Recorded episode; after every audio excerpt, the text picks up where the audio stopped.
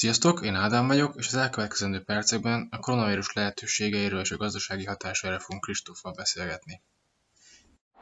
Jó, akkor az első témánk, a mai témánk a koronavírus lehetőségei, gazdasági hatásai.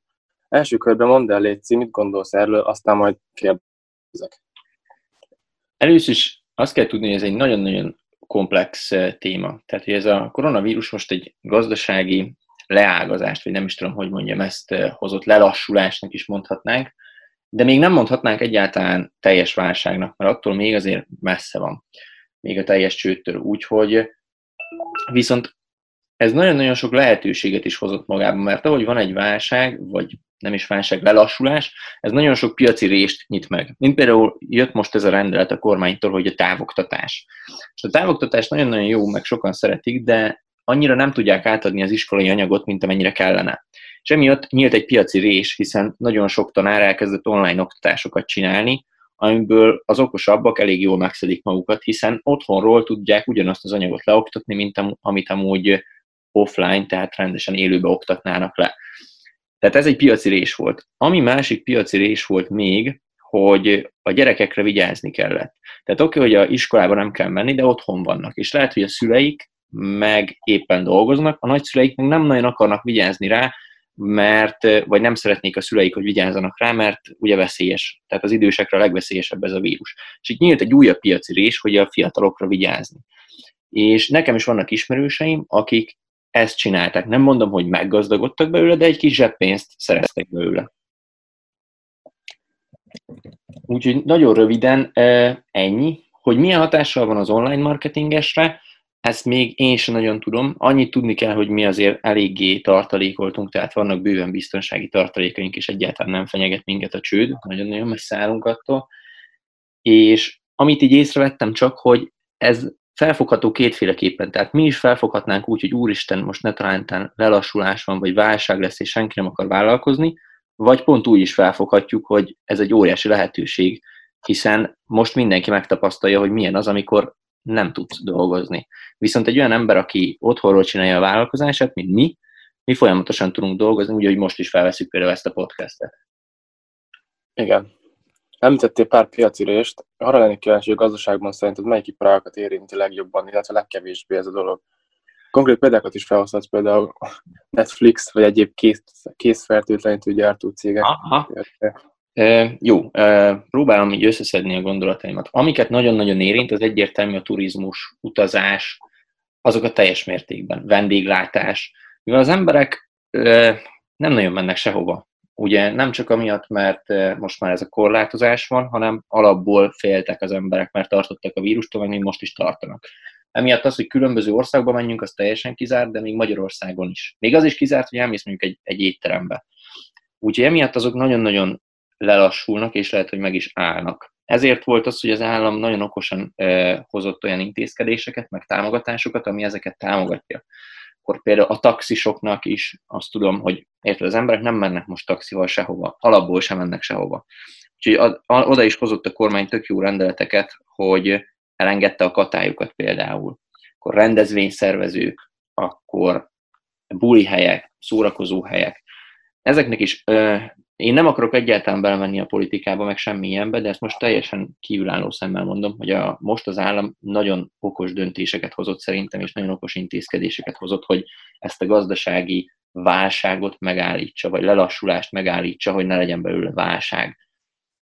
Úgyhogy amiket viszont pozitívan érintett, egyértelmű e, készfertőtlenítők, meg maszkok. Mondok egy nagyon egyszerű példát. Nekem apukám fogászati kellékeket ad el országosan, meg, meg így nemzetközi szinten is.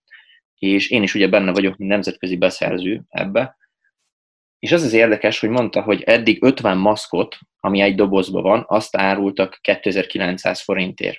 Most a Facebookon ugyanez a csomag 29 ezer forintba kerül. Az igen. Tehát tízszeresen megnőtt az ára. E, nagyon durva, és most láttam olyanokat is, hogy a varrodák kezdenek átállni arra, hogy maszkokat gyártsanak. És nagyon okos, mert ilyenkor, hogyha bekövetkezik egy ilyen lelassulás a gazdaságban, akkor két, két lehetőséged van, hogy hogyan, hogyan próbálod átvészeni. Egyik, csökkented a költségeket és a kiadásaidat. Másik, megpróbálsz újfajta szolgáltatásokat vagy termékeket kidobni a piacra, amik alkalmazkodva vannak ehhez a, ehhez a mostani helyzethez. Mint például ugye a varrodák, hogy átállnak erre a maszk varrásra. Uh-huh. ez vonatkozik a készfertőtlenítőkre és WC papírokra hasonló? A WC papírokat nem tudom, viszont ezt nem tudom, hallottad de Ádám, hogy a MOL átállt fertőtlenítő gyártásra. Nem hallottam. Ez igen. Komolyan átállt fertőtlenítő gyártásra. Nem tudom, hogy kész fertőtlenítőket vagy, vagy valami normál ilyen gyári fertőtlenítőket gyártanak, de volt, volt a hírekben is. Nem nagyon szoktam híradót nézni, de ezt pont elkaptam, mert ez úgy érdekesnek tűnt nekem. Amit még pozitívan érint, egyértelmű minden online szolgáltatás, tehát Netflix, HBO, Hulu, nem tudom mi van még, amilyen én pont most fizettem elő az HBO-ra, mert úgy voltam vele, hogy már valamilyen sorozatot el kéne kezdenem nézni, úgyhogy most elkezdtem a Milliárdok nyomában című sorozatot az HBO-n.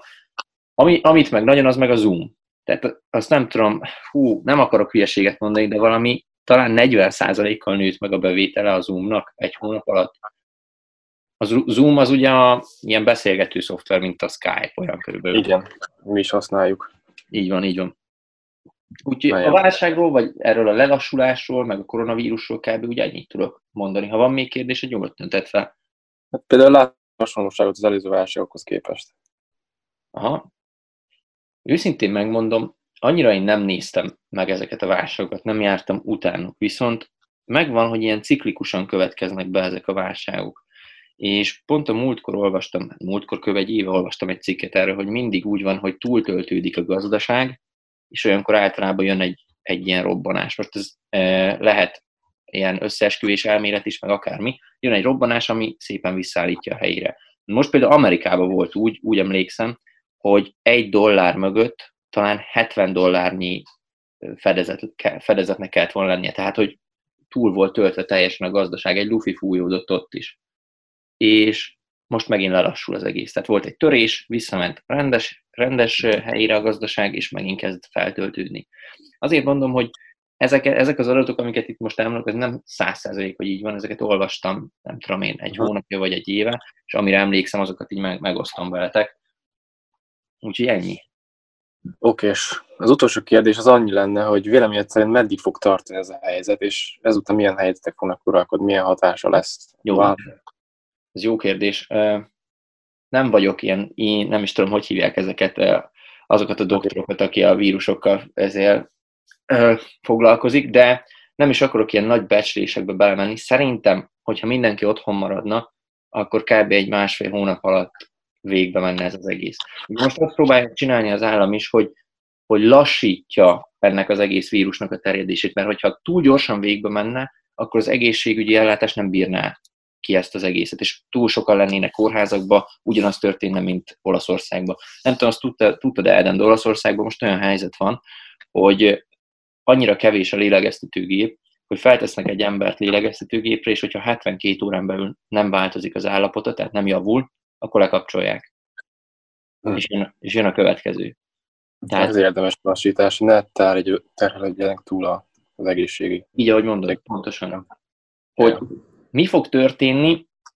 Szerintem az, hogy most kétfajta ember van. Az egyik, akinek nem volt biztonsági tartaléka, és most semmi pénze nincsen. Annak mindenképpen munkát kell találnia. Illetve van a másik, akinek van pénze, és és most nem költi semmire, mivel csak otthon van, és csak kajára költ.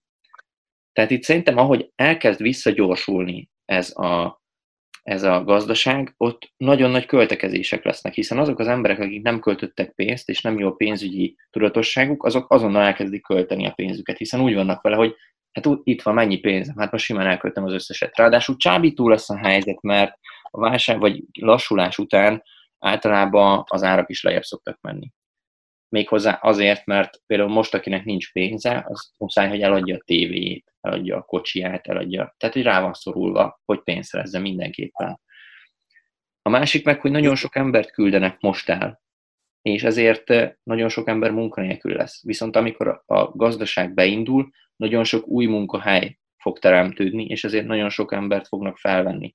Tehát nem kell itt, eh, hogy is mondjam, pánikolni, csak ki kell húzni ezt a kis időt, ameddig ez a lelassulás tart, és utána, ahogy szépen lassan visszagyorsul a gazdaság, szerintem nem vagyok, nem vagyok ilyen, nem tudom, milyen okleveles közgazdász, de, de szerintem egy olyan másfél-két év alatt vissza tudna gyorsulni a gazdaság erre a szintre, ahol most volt. Természetesen támogatások által, de akkor is elérhető.